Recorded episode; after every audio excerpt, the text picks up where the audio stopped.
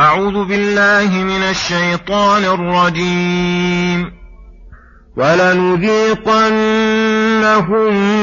من العذاب الأدنى دون العذاب الأكبر لعلهم يرجعون. ومن أظلم ممن ذكر بآيات ربه ثم أعرض عنها إنا من المجرمين منتقمون ولقد آتينا موسى الكتاب فلا تكن في مرية من لقائه وجعلناه هدى لبني إسرائيل وجعلنا منهم أئمة يهدون بأمرنا لما صبروا وكانوا بآياتنا يوقنون. إن ربك هو يفصل بينهم يوم القيامة فيما كانوا فيه يختلفون. أولم يهد لهم كم أهلكنا من قبلهم من القرون يمشون في مساكنهم إن في ذلك لآيات أفلا يسمعون أولم يروا أنا نسوق الماء الجرز فنخرج به زرعا تأكل منه أنعامهم وأنفسهم أفلا يبصرون ويقولون متى هذا الفتح إن كنتم صادقين قل يوم الفتح لا ينفع الذين كفروا إيمانهم ولا هم ينظرون فأعرض عنهم وانتظر إنهم منتظرون بسم الله الرحمن الرحيم السلام عليكم ورحمة الله وبركاته يقول الله سبحانه ولنذيقنهم من العذاب الأدنى دون العذاب الأكبر لعلهم يرجعون. أي لنذيقن الفاسقين المكذبين نموذجا من العذاب الأدنى وهو عذاب البرزخ فنذيقهم طرفا منه قبل أن يموتوا. إما بعذاب بالقتل ونحوه كما جرى لأهل بدر المشركين. وإما عند الموت كما في قوله تعالى ولو ترى إذ الظالمون في غمرات الموت والملائكة باسطوا أيديهم أخرجوا أنفسكم اليوم تجزون عذاب الهون ثم يكمل لهم العذاب الأدنى في برزخهم. وهذه الآية من أدلة على إثبات عذاب القبر ودلاتها ظاهرة فإنه قال ولنذيقنهم من العذاب الأدنى أي بعض وجزء منه فدل على أنها أن ثم عذابا أدنى قبل العذاب الأكبر وهو عذاب النار. ولما كانت الإذاقة للعذاب الأدنى في الدنيا قد لا يتصل بها الموت أخبر تعالى أنه يذيقهم ذلك لعلهم يرجعون إليه ويتوبون من ذنوبهم. كما قال تعالى ظهر الفساد في البر والبحر بما كسبت أيدي الناس ليذيقهم بعض الذي عملوا لعلهم يرجعون. ثم يقول سبحانه من أظلم ممن ذكر بآيات ربه ثم أعرض عنها إنا من مجرمين منتقمون أي لا أحد أظلم وأزيد تعديا ممن ذكر, ذكر بآيات ربه. التي أوصلها إليه ربه الذي يريد تربيته وتكميل نعمته على أيدي رسله. تأمره وتذكره بالمصالح الدينية الدينية والدنيوية وتنهى عن مداره الدينية والدنيوية التي تقتضي أن يقابلها بالإيمان والتسليم والانقياد والشكر.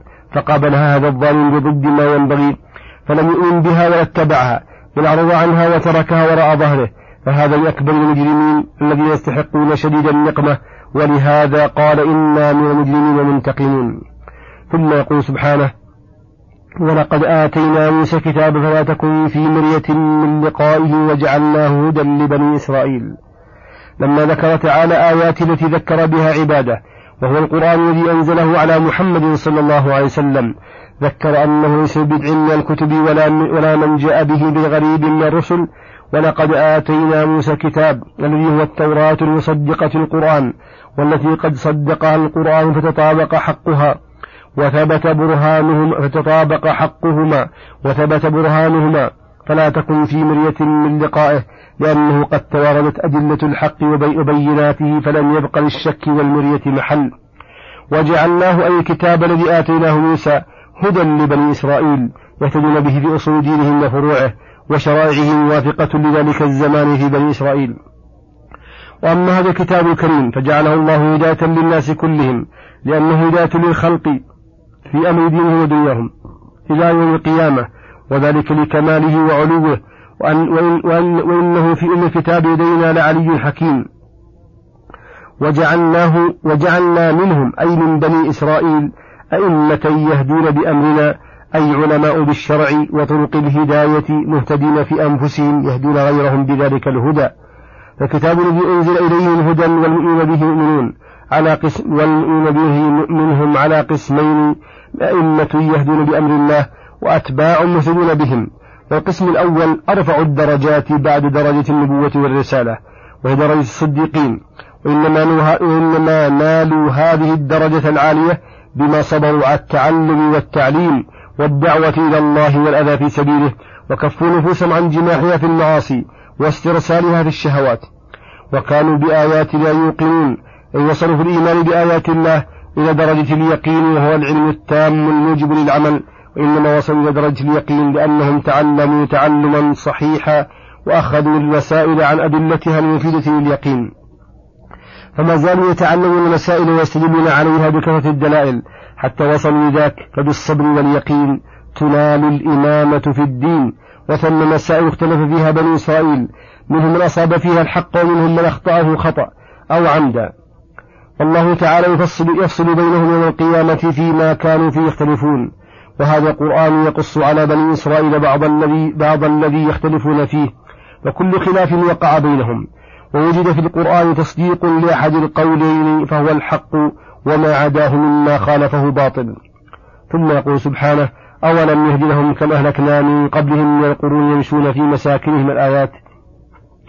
يعني أولم يتبين لهؤلاء المكذبين الرسول ويهدين الصواب كم أهلكنا قبلهم من قرون الذين سلكوا مسلكهم يمشون في مساكنهم فيشاهدونها عيانا كقوم هود وصالح وقوم لوط إن في ذلك لآيات يستدل بها على صدق الرسل التي جاءتهم وبطلان ما هم عليه من الشرك والشر وعلى أن من فعل مثل فعلهم فعل به كما فعل بأشياعه من قبل وعلى أن الله تعالى يجازي العباد وباعث الحشر والتناد أفلا يسمعون آيات الله فيعونها فينتفعون بها فلو كان لهم سمع صحيح وعقل رجيح لم يقيموا على حالة يجزوا بها بالهلاك أولم يروا بأبصارهم نعمتنا وكمال حكمتنا أن نسوق الماء إلى أرض الجرز التي لا نبت فيها فيسوق الله المطر الذي لم يكن قبل موجودا فيها فيفرغه فيها من السحاب أو من الأنهار فنخرج به زرعا أي نباتا مختلف الأنواع تأكل منه أنعامهم وهو نبات البهائم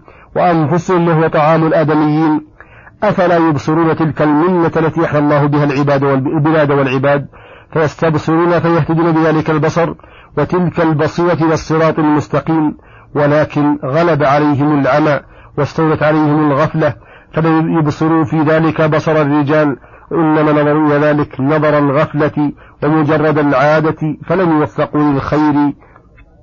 ثم يقول سبحانه ويقولون متى هذا الفتح إن كنتم صادقين؟ أي يستعجل المجرمون بالعذاب الذي وعدوا به على التكذيب جهلا منه ومعاندة ويقولون متى هذا الفتح الذي يفتح بيننا وبينكم بتعذيبنا على زعمكم إن كنتم صادقين في دعواكم. قل يوم الفتح الذي يحصل به عقابكم لا تستفيدون به شيئا. فلو كان إذا حصل حصل إمهالكم لتستهلكوا وفاتكم. حين صار الأمر عندكم يقينا لكان لذلك وجه. ولكن إذا جاء يوم الفتح انقضى الأمر ولم يبق للمحنة والابتلاء محل. إذ لا ينفع الذين كفروا إيمانهم لأنه صار, لأنه صار إيمان ضرورة. لأنه صار إيمان ضرورة. ولا هم ينذرون أي يمهلون فيؤخر عنه العذاب فيستدركون أمرهم. فأعرض عنهم لما وصل خطابهم لك وظلمهم إلى حالة الجهل واستعجال العذاب. وانتظر الأمر الذي يحل بهم فإنه لا بد منه ولكن له أجل إذا جاء لا يتقدم ولا يتأخر. إنهم منتظرون بك ريب المنون. متربصون بكم دوائر السوء والعاقبة للتقوى. وصلى الله وسلم على نبينا محمد وعلى آله وصحبه أجمعين. إلى الحلقة القادمة غدا إن شاء الله. والسلام عليكم ورحمة الله وبركاته.